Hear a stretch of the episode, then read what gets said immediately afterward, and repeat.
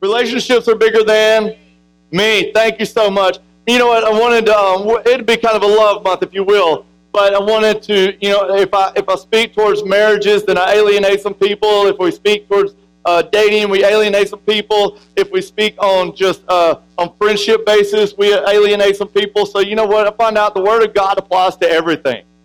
The Word of God goes across the board, and uh, so you know what? Because of Jesus, our relationships are bigger than us. You, do you realize that our our marriages are bigger than us? Our friendships are bigger than us. Your potential if you're dating or your connections at work or where we live, everywhere we go, do we realize wherever we go, we carry an atmosphere. We carry an influence. Whether we acknowledge it or not, we carry an influence. And uh, in every level, some form of relationship, there is a emotional connection. Have you ever experienced this? Emotional connection. You know it, it exists because we, we get angry, right? Why are we angry? Because there was an emotional connection that did not go in the way we planned, so we respond by, How dare you? You know, there's an emotional connection when somebody else cries and we cry with them. Why? Because there's a bond, there's an emotional connection. But do you know this? This is this is completely just science. Okay? It's just how God wired the body. But do you realize they, they've done all the studies on this? They, you know, because I, I forgot who it was. They used I had this big study on it one time and I forgot who it was. So they're they for today. Um, but they did a study with these research people and found that people who give, the giver is more connected, feels a stronger bond than the receiver. Have you ever experienced that? You know, have you ever you received something? Maybe somebody gave you a gift. Maybe it was big, it was small, it was thoughtful, it was, hey, I've got extra, whatever it was, they gave something to you, and you were grateful. It was like, all right, thank you. Man, that, that's so kind of you. Thank you for thinking about it. But there was another time where, you know what, you saw something, and you thought of somebody, and you thought of how they would enjoy having it. You thought of how they like that kind of thing or how they would feel. And so you plotted and you planned and you bought this item. Maybe you wrapped it, maybe you didn't, depends on if you're a man or a lady. And you turned and then you presented it to them, and didn't it feel just like it's like, man, I I am now more attached to you. you like it felt great to give it. Has anybody experienced that? Yeah. You know what?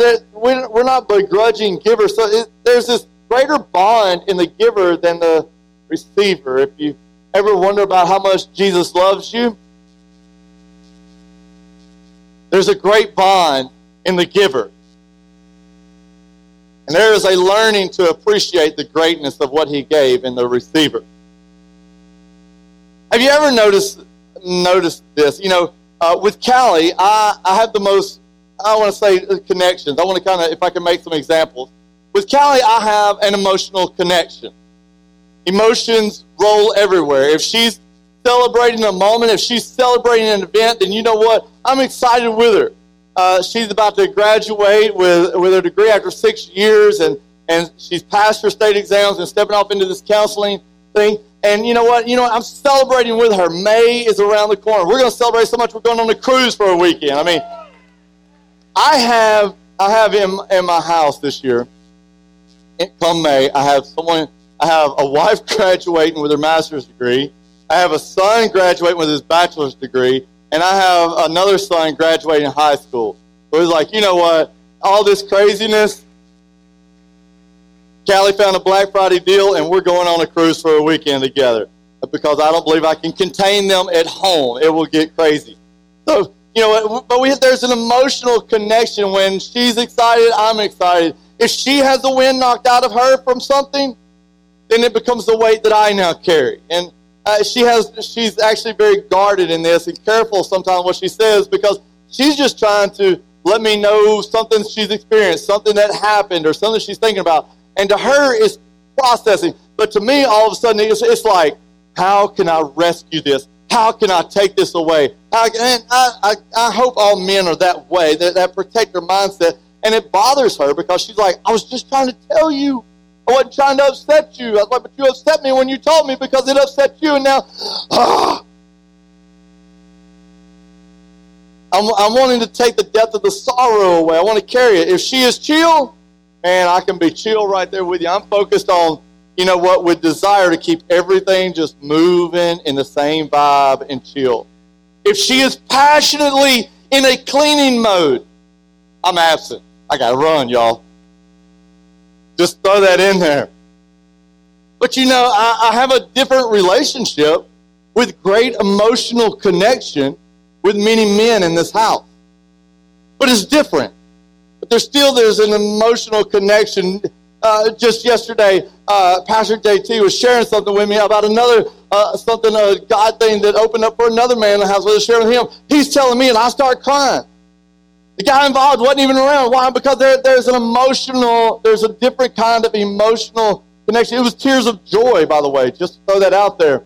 Uh, you know, when one of them is crushed from a disappointment because because of the connection that we have, then I want to get down in the dirt and I want to, you know what, until this thing passes and we lean on Jesus together.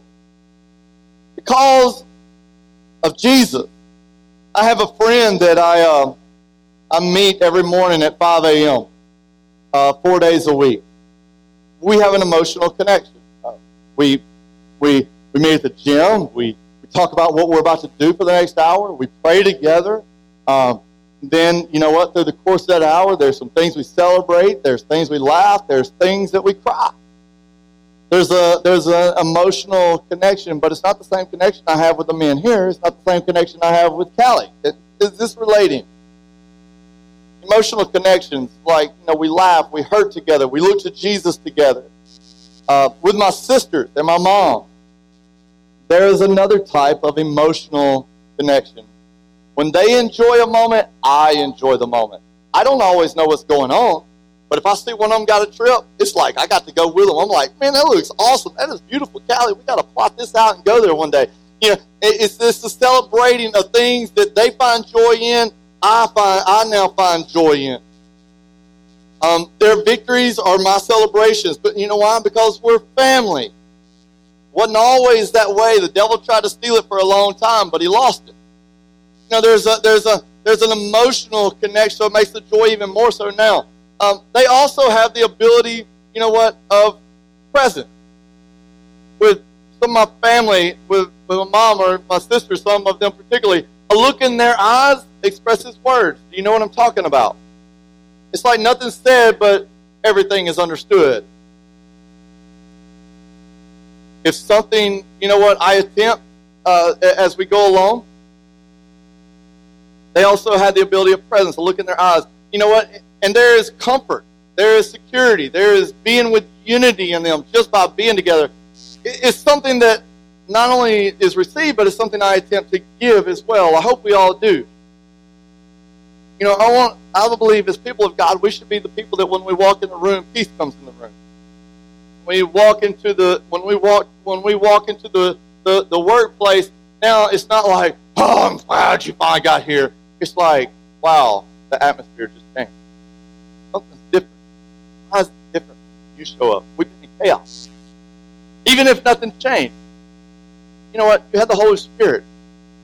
We're we're commissioned. We're given the ability to bring presence. But you know,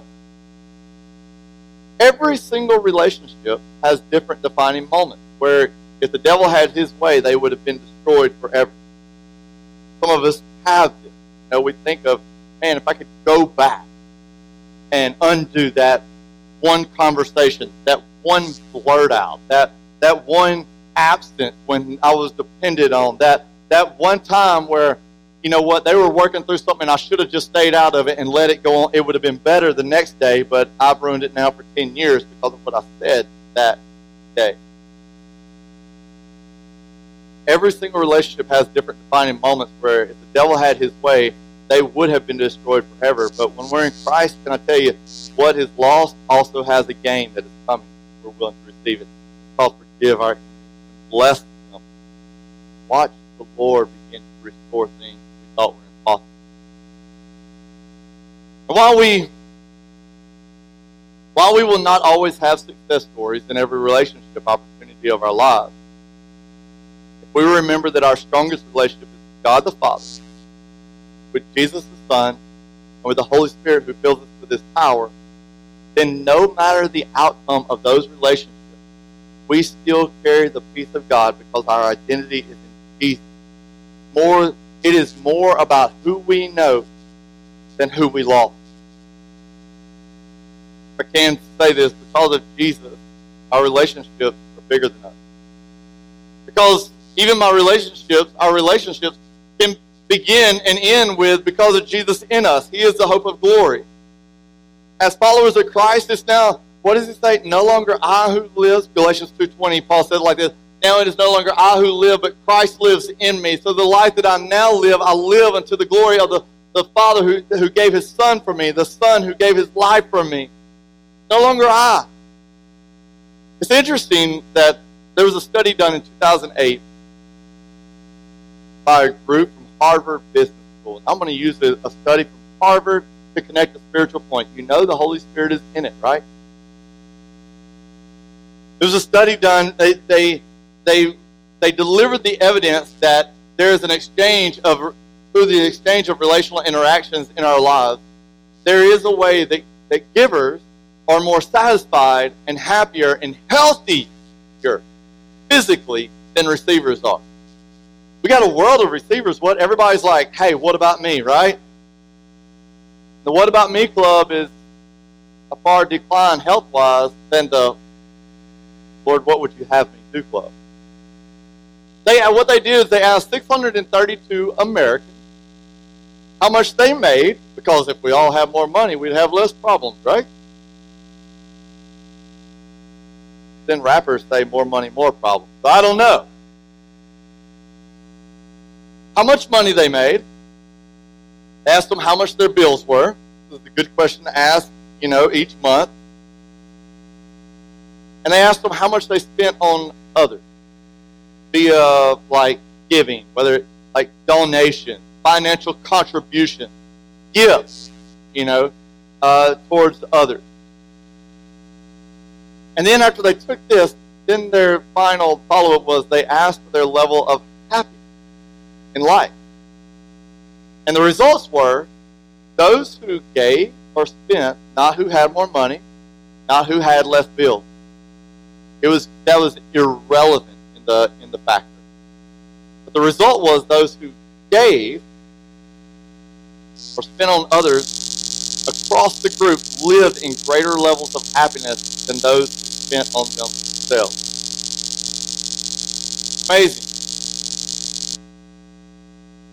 You have become a more giving person in the last couple of years, maybe last couple of weeks, or whatever it is. Maybe even maybe you have stepped out of that that boat and, and begin to realize, you know what, God has done a work in you, and He's like, hey, be a part of what's happening. Be a part of my kingdom. Be be involved in, in the in the discipling of nations with the body of Christ, or you know, with different needs. And maybe if you have become a giving, a more giving person the last couple of years, even financially as well as other ways, I wonder, without a raise of hand, have you experienced that your life contentment has changed? That maybe the, the income may be the same, but the bills may be the same, but the life is different. There's more of a peace, more of a joy, there's more of a settling. The study went on to show that even though, even showed that the giving of oneself physically and financially, these people also had a lower blood pressure.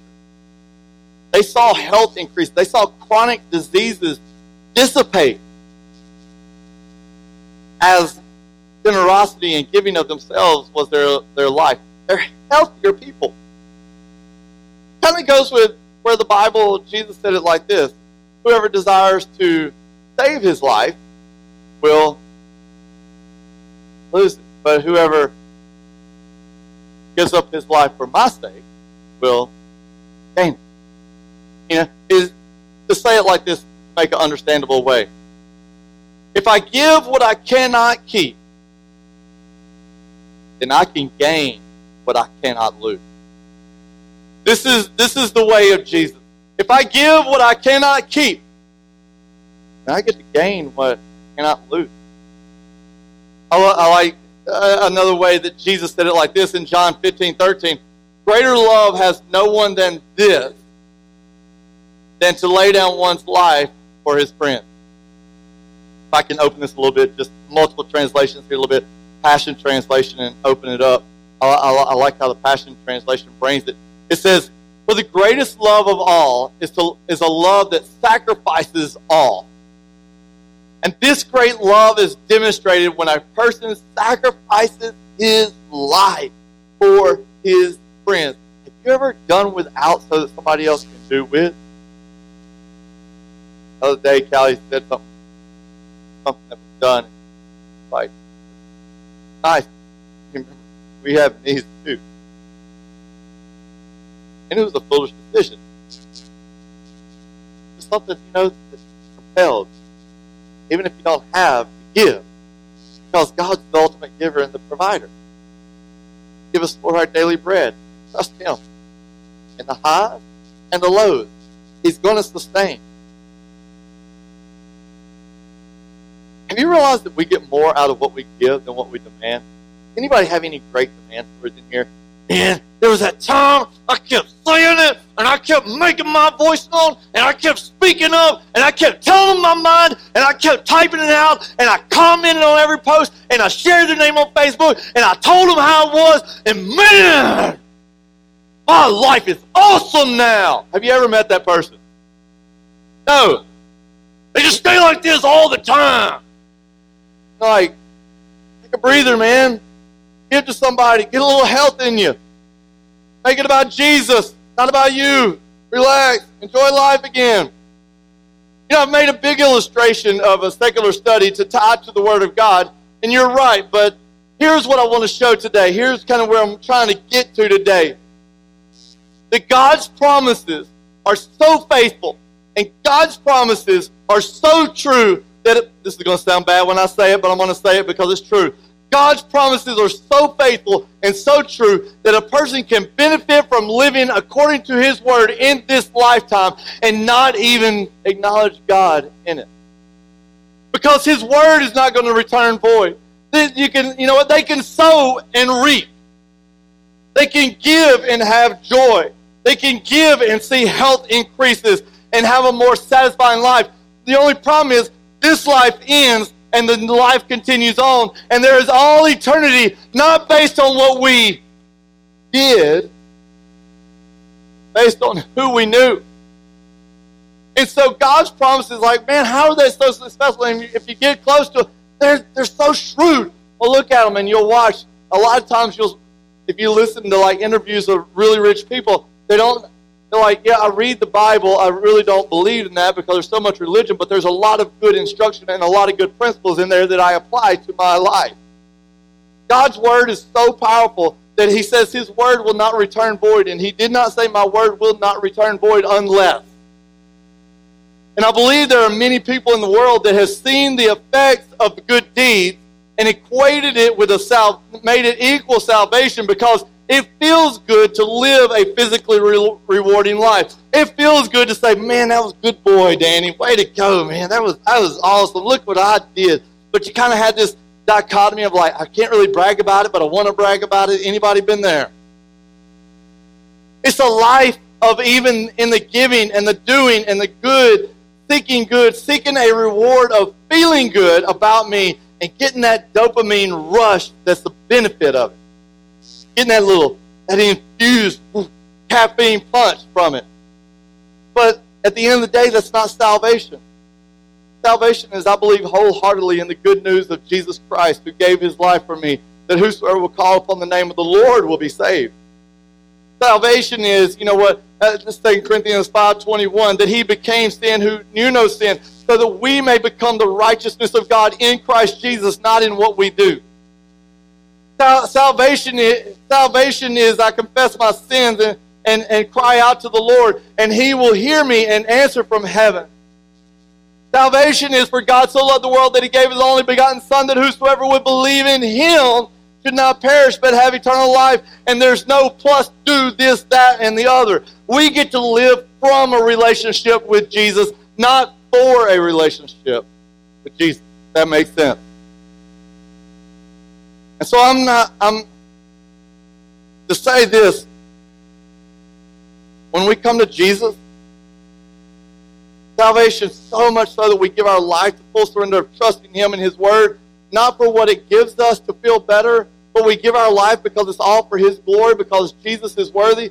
So now I'm not laying down my life for my reward, I'm laying down my life for His glory. And now I'm given to you not for what it does for me, but I'm given to you as, as a response to what He has given to me. And now we get to live, instead of for the, the benefits of what comes back, we live out of the overflow of the benefits of Jesus that we've already received. It's a totally different world. See, this is why, because of Jesus, my relationships are bigger than me. And I got to tell you, I, I, I, did this, and I preached this, and I went through this, and I studied this, and I was like, Lord, I'm just going to acknowledge I'm preaching to me today. As a believer, every aspect of my life, even my interactions with others, my relationship on all levels, uh, you may be married, you may be dating, you may have friends, you may have neighbors, you may have coworkers, you may have those who despise you for who knows what, and it's not even true. But every relationship is about Jesus, not me. Can we say that together? Every relationship is about not. In prayer time this morning, we uh, prayed through the Lord's Prayer. And, and, I don't mean we just quoted it. There's, there's portions we pray and pray subjects according to those, those uh, parts of the Lord's Prayer. 9 a.m. prayer, I got to tell you, it's good to be here with y'all. It's awesome to be here at 9 a.m. prayer. Oh, my goodness. I told them in 9 a.m. prayer, I said, I really come for prayer and I get to hang around for church. It's so good. It is like, man, what the Lord is doing. Lives are being changed. People are discovering Holy Spirit. It's alive and active. It's it's a dream. The worship, the compelling that you that that draws you in the, the time of our time together is because of people who prayed 9 a.m. over you. One of the things that in the Lord's Prayer says, and forgive us our sins even as we forgive those who have sinned against us. I began to remember some people who hate me for no reason at all. People who would love my death, honestly and just begin and getting the privilege and the honor to pray, Lord, let them see you today. Let them let let the scales fall off their eyes and they see who you are and give their lives radically to you and live in all the calling and the purpose you have for their lives. Because our relationships are not about us, even the bad ones. They're about Jesus. I told this story before, but I'm going to share it again. Uh, I only tell it now because no hint or part of it exists uh, in, in right at this current moment, but in Kelly and I now. But you know, I got to say this about my, my, wife Kelly, and it's just so appropriate for everything that happened yesterday. Uh, Kelly loves a clean house. Anybody else love a clean house? All the ladies, why y'all nervous? You're sitting next to your husband, like, yeah, I like it. Just go and let him know. Rub it, elbow that man. Say, you know I love a clean house. Why don't you help me sometime? You know. Anybody else love a clean house? Amber loves a dirty house because she'd like you to pay her to clean it. But, you know, love, I'm talking about Callie is passionate. She has this driving passion of faith. Not only can a house be clean, but she has this unbelievable certainty that's amazing that it can stay that way. This is where we're this is where we're like, wait, I don't have that kind of faith, and she does. You know, it's like this heavenly idea she has in her mind that there's going to be a day where every person will pick up after themselves and not just drop it where they were and move on. That they're gonna they're gonna actually take. She's like glory. Uh, you know, right now we're working with with Olive, and ten out of ten she's gonna do this, but eight out of ten she's gonna respond to being corrected on it.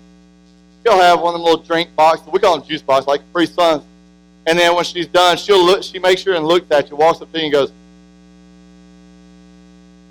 like, uh-uh. Pick that up. She'll look, pick that up and go put it in the trash. And eight out of ten times she does. The other two times, flesh kicks in. There's a battle of wills. But what's the difference in that and me who gets up in the morning and walks away from the chair that I was sitting in where the coffee cup was left on the stand and walks out the door? He has this crazy idea that not only kids but adults will pick up after themselves. Come on. It's this land, I think, of make believe, but to me, but to her, it's so passionately real. And praise God, it is real to her, or we would be one rough, motley looking crew. Um, we would. If she didn't get us up and get us dressed in the morning and brush our hair and our teeth, I don't know what I would do or any of my kids. I'm just kidding on that part. But we, the, the, the, the, the struggle is we live, God just has this way, we live in a perpetual life of unending construction everywhere we go. It's at our home, there's, there's, there's things that are always being built, finished. One day will be finished. There, in, in our yard, if you walk in our yard, there are things to be done. There are things to be built. There are things to be fixed. There are things to be remodeled. If you come to church, we walk in, you know what? There are things to be done. There is construction to be finished. There are steps to take.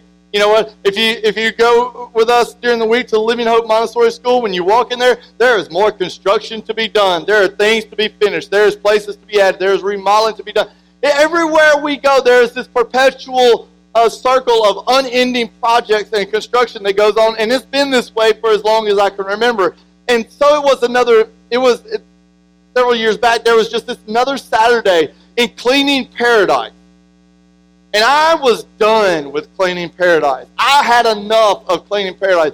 I don't care if, I would say it burns, but I do care if it burns now. I would have said then I didn't care.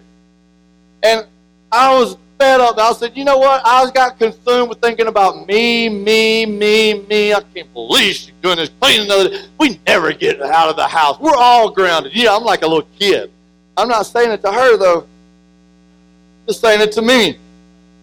Any man?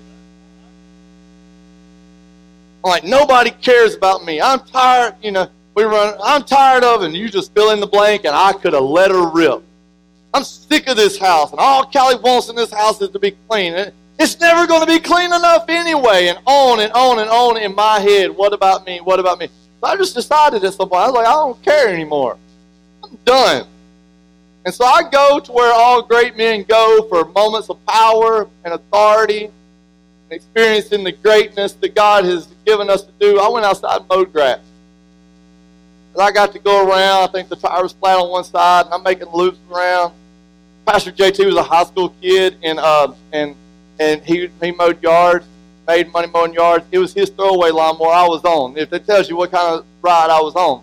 And so I'm, I'm making my loops and I, am going around. I'm just thinking, like, I can't believe how much you think. I have the man shed of all man sheds at that point in my life.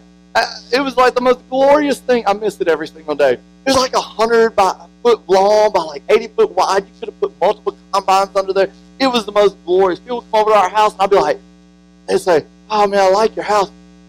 Oh, got. Yeah, yeah, man, come on, let's go see the shed. And uh, we'd walk around the shed and think about things that could be broken and fixed in the shed. And I remember my father-in-law told me something when we first moved there, that house. We walked through and just like a relay race. Dead. It was the most glorious thing I missed. He said, Danny, big shed. It wasn't much smaller than uh, this. I said, it never, it's not big enough. What do you mean? He said, no man has ever had a shed that's big enough have this thing where you can't walk through it in no time. About a year later, you couldn't stepping all through it. Hay bales and tractors and parts of who knows what, fuel filters, whatever. It was just all everywhere. I'm not getting to go out there because we're cleaning the house. I don't care anymore. I'm going outside. I'm going to mow grass, which is a great experience, and there should be mandatory mowing for men day somewhere in the year and getting to clean the yard mowing days. I would love it. I, am going in circles and I and I'm kind of wanting I'm wanting her to come outside and say, Danny, you are so right. Please continue mowing grass. I love to watch you make the circles of pointless things that are going to grow back up. I love it when you duck, but that limb still slaps you in the face. It's like, see the enjoyment I love it when you go outside, Danny. I love when you do man things. This is what I'm waiting on. But we weren't to that stage in our marriage yet. We were only 25 years in. No, I'm kidding. And then also, at that same time that I'm griping as I'm making rounds, I look up, and we had a two-story house. The window was like ridiculously high up there. And she is hanging out the side of this window, not to yell at me. She won't She's not even looking at me. What, that would have been glorious. I'd have felt some reward. But she's got the window about right here, knees in the wall, leaned out as far as she can, and she has went and got one of our kids' super soaker water guns, filled it with bleach, and died. She's like, clean or no clean, I'm carrying on, big boy. Makes me feel like dirt. I'm supposed to be the one risking my life for dumb things. I looked out as the seconds began to pass. It felt like out. I am reminded. What in the world am I doing? I am complaining and I am whining about the most amazing lady that God gave me. This is what I've longed for. She is a treasure, a value, a beauty to be wild by me personally daily. She is kind, she is generous, she is loving. There, you can argue with me, but I just think you're wrong. There is none to compare, and I am so sorry for this attitude I have. I'm still not telling her that, but I'm thinking. And I began saying, God, thank you for Callie. Thank you for how you have blessed. Thank you for the man you gave us to live. Thank you for everything. And I stopped, you know, I stopped mowing, didn't even finish the grass. It was two stages then. Mowed and unmowed. I walked back inside and I probably cleaned something. But I'm praise God, the Holy Spirit reminded me, Danny, it's not about you. It wasn't me. It was in the Holy Spirit. Can I say this? Whatever you have, whatever we is the Lord's doing every aspect of our life. And we receive the benefit of His work, whether we acknowledge the value of it or not. Whatever we have been given is only the Lord's doing. It is up to us to acknowledge it so that we receive the benefit of the work that He has done. This is true in marriage, but you know what? It's also true in every single relationship we have. Because of Jesus, it's not about what we get, but it's what we're able to give because of what He has given. Ephesians 5.25 says it like this. He gave up His life for her. Context of this portion of Scripture is that He is Jesus. The her is you and I. Hello, man. The church is her. Those who believe upon Jesus Christ, those who are walk, have received the salvation. He, he, Jesus, gave up his life for her. If you're listening to someone who only, can I say this, if you're only listening to someone who criticizes the church all the time, they don't know Jesus. They've missed it. Because how can you curse and how can you complain and how can you have the greatest theology to tell everybody else in the world how wrong they are because they use a different translation of the Bible or because of whatever their worship style or because of they say greater is he who's in you than he who's in the world and, and proclaim the victory of Christ.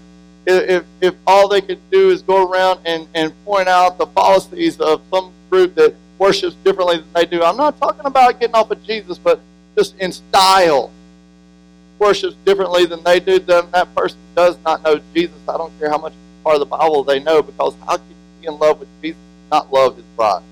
If me and you are friends, but you don't like my wife, me and you ain't friends anymore. You know? If you come to me and say, hey, don't tell Callie too late, I'm about to tell her everything you've already told me, so just shut it up at that point.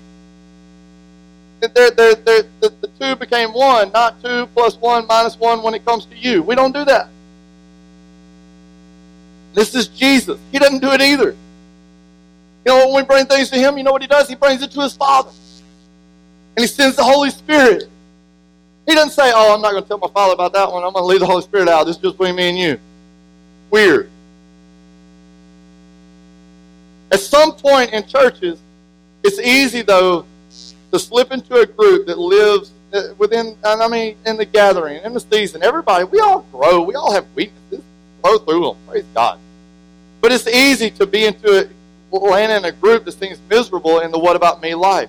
Don't worry about it. Don't criticize them. They're just growing through some things. You know what? Maybe they got some hurts that they're not yet fully realized that Jesus can heal yet, but they're still being faithful and taking steps. The church, you know, people that walk around say the church should be fill in the blank. I want them to blank, whatever. You know, I think I, I love this one. Sometimes guys will do it. I'll pick on some guys. I just, I just think we need, think we need some more stuff for the men. I'm like, we got it all the time. You're just never there. We meet for prayer. We meet for worship. We serve every Wednesday. We get to go on trips together. We make calls and texting and things together all throughout the week. We're, we're strongly connected. You know what? If there's a need going on, we join together. We're praying about it. We're standing about it. We're celebrating about it. We have a men's ministry. It's just not sit around and do nothing and eat fish like you want it. It actually does things. Well, you know, did, did I did I say that wrong? Give me. I love this one. Sometimes I get told, I'm to pray God shows them that what I'm saying is what they need to do. You know what? We love the group. But notice some obvious things that are usually happening in that group. That group, where those kind of statements come from, you find a group of people that aren't doing not giving to anybody, just saying, What about me? No wonder they're miserable. It's only more joyful to say, Not about me, it's about Jesus. What can I give? There, it's, it's like the mockers on the cross. I think I'm going to go too far and I need to stop, but I'll stop right here. When, when we say, why don't you do this, why don't you do that, and I think you should be, and we're trying to correct something that a whole body is doing, we're basically like the mockers looking at Jesus saying, if you really are him, then come down. You know what? Even in that, verse 25 says, just as he, Christ loved the church, he gave up his life. You know what the mockers did? They gave up his life. For them to actually, they didn't realize that Jesus was giving up his life as they were mocking him, for them to become a part of the body. When, because of Jesus, then even when the mockers come, we had the opportunity Father, forgive them, love, and make room, lay down our life for others. He gave his life not as a response to their potential displayed by them. Boy, they're doing some really good work. I want to make some avenues, make some doors work for them. Oh, because they're really doing good now, I'm going to die for them. No, he died for us when we're at our worst. He gave up his life for people who could become who could become his by giving his own life. He gave his life. Verse 26 says it like this to make her, you, and I holy and clean, washed by the cleansing of God's word. This is powerful. Callie was hanging out of a window. You know what? She did not need me to point out every aspect of how I felt about my own selfish ambition. She didn't need that. It wouldn't have gone good. But what she does need is for me daily to give my life for her. What she does need is not just a attaboy, you're doing good. She does need a washing of God's word every day. Why? Because it's God's opportunity for me to present her as holy and clean. She's clean by the blood of the Lamb, by the, by the, by the cross. But we get the opportunity to play a part in that. But you know what? We get to do it with our friends too. We get to do it with our coworkers too. I don't know how much more I can take. I don't know how much more you can take either. But I also know this: I've never been a place down that Jesus didn't pick me back up. And I know if He's faithful for me, He'll be faithful to you. I just don't know about how much more I can put up with. Sometimes I hear people in the church encouraging other people to divorce. That's the devil's advocate. Breaks my heart. Met with a one time I was uh, with a youth pastor, this many years ago. None of these people are anywhere around. And uh, he was telling me, well, I was a youth pastor time, he said, yeah, we got a meeting with so-and-so today. I don't know why he was telling me this. It just came out of nowhere. And uh, didn't even really talk to him much. And I said, oh, okay, that's good. Said, yeah. We're, uh, we're probably going to tell her she needs to divorce her husband because basically because he drinks so much, basically he's committing adultery with her with alcohol. Like, no, bro, that ain't the same. Ain't the same. You got to be careful. We don't need people's. We don't need to tell people how to re- react to a real situation. We need to tell pe- help people show and lean and lay in the dirt and cry the tears with them to see the reaction of Christ come alive by washing it with His Word, washing it with His power, confessing His promises, and leading to the cross again, where all life is found. In His death, we get resurrection. You know what? When, whenever I get to lay my an opportunity to lay my life down with Callie in a way, then I get to present an atmosphere to only grow more in holiness. That's supported by the washing of God's word over her rather than my emotions that may have flared because of cleaning the house on another day. I'm growing in this. But can I say where, where I've learned my growth comes from? Same place your growth comes from, same place all of our growth comes from. We all grow in the benefit that comes from the joy of giving by laying our life down. We grow at the speed of remembering to lay our life down. We grow in the joy of Jesus at the speed that we surrender our life. We grow in the victory of Christ in, at the speed that we say, you know what, no longer is it about me. We grow at the speed of, I don't care what they're accusing me of. Jesus, I'm only here for a little while. There, this is a pattern, though, as the body of Christ that we're called to. It's not just a marriage. I left off the first part of verse 25 because I told the teens, like, do you want like that? I said, yes, because if I say husbands, half the people are going to check out on me. Because the beginning of that verse says, Husbands, love your wives as Christ loved the church. He laid down his life for her. But if I say that immediately, everybody checks out. But it goes to every aspect of our life. It doesn't matter if we're married, if we're single, if we're divorced, if we're widowed, if we're a child, if we have an interaction with a teacher at school. It does not matter if we're we have coworkers. It, it doesn't matter. It works in every single relationship across the board. Everywhere we go, we are around hurting and broken people everywhere. And they don't need our prejudice. They don't need our diagnosis. God help us when we think we've got something that they haven't heard before. They don't need our opinions. What we need to realize is Jesus allowed us to know them, to give our lives to present them holy and clean because when they came with hurt, we washed them with the word, and his word cleanses of all unrighteousness and restores them to see all of their foundation and their hope in the Father who has been with them every step of the way. We wash people with God's word that does not return void. And as we do, we begin to see people move from holy to clean, to surrender in Jesus. Because of Jesus. Can we agree that our relationships are bigger than us? And some of you, I share personal stories just because I have personal stories to, to share. And I have a microphone at the moment. But when I look in the congregation, sorry, when I look in the congregation, I see people who have much greater stories of sacrifice and surrender than I do. They walk in this a whole lot better than Danny Reed does. Do you know what? Danny Reed is just like you. You are just like me. We all grow at the speed that we're willing to lay our life down. We all grow at the speed that whenever that next opportunity goes, yeah, but you, and we don't do it. Yeah, but he, yeah, but she, yeah, but they, and we don't do it. Just take Yesterday, I hope I'm okay to say this, I'll find out when I get home. Callie had been through a bit. I'll just leave it like that and I've been gone for a little bit, and I came in to just. Not everybody attitude in the house was great. Do you know what I mean? I praise God it wasn't me in the house to get blamed on this time.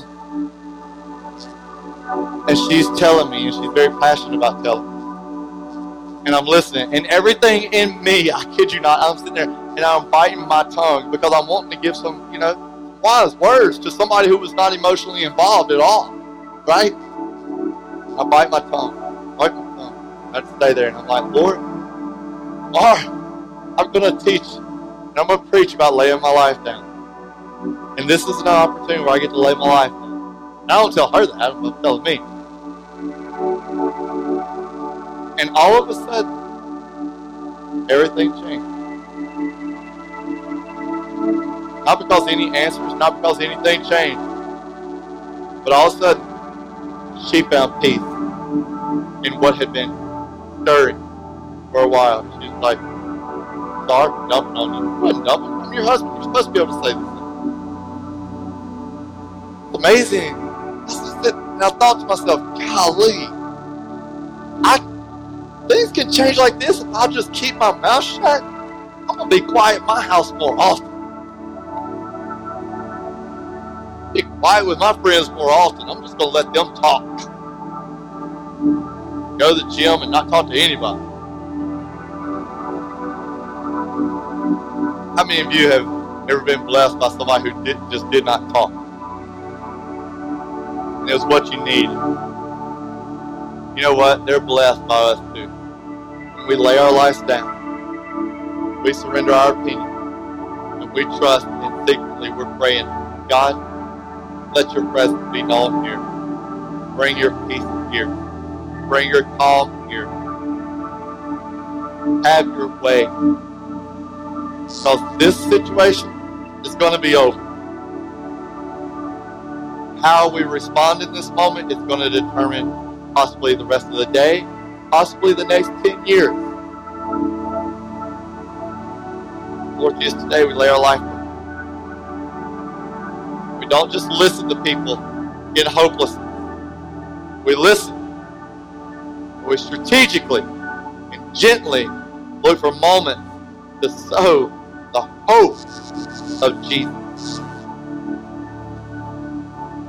By the word of our testimony, by the blood of the Lamb, there will be victory for everybody in the room.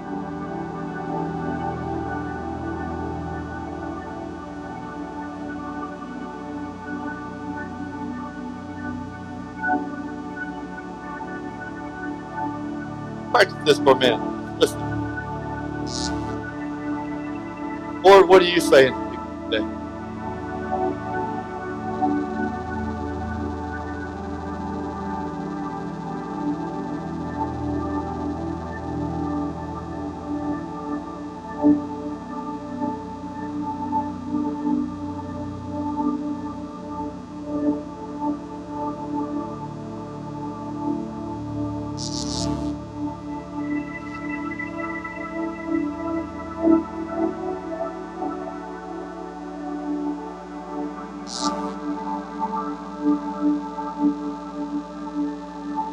Came in here today,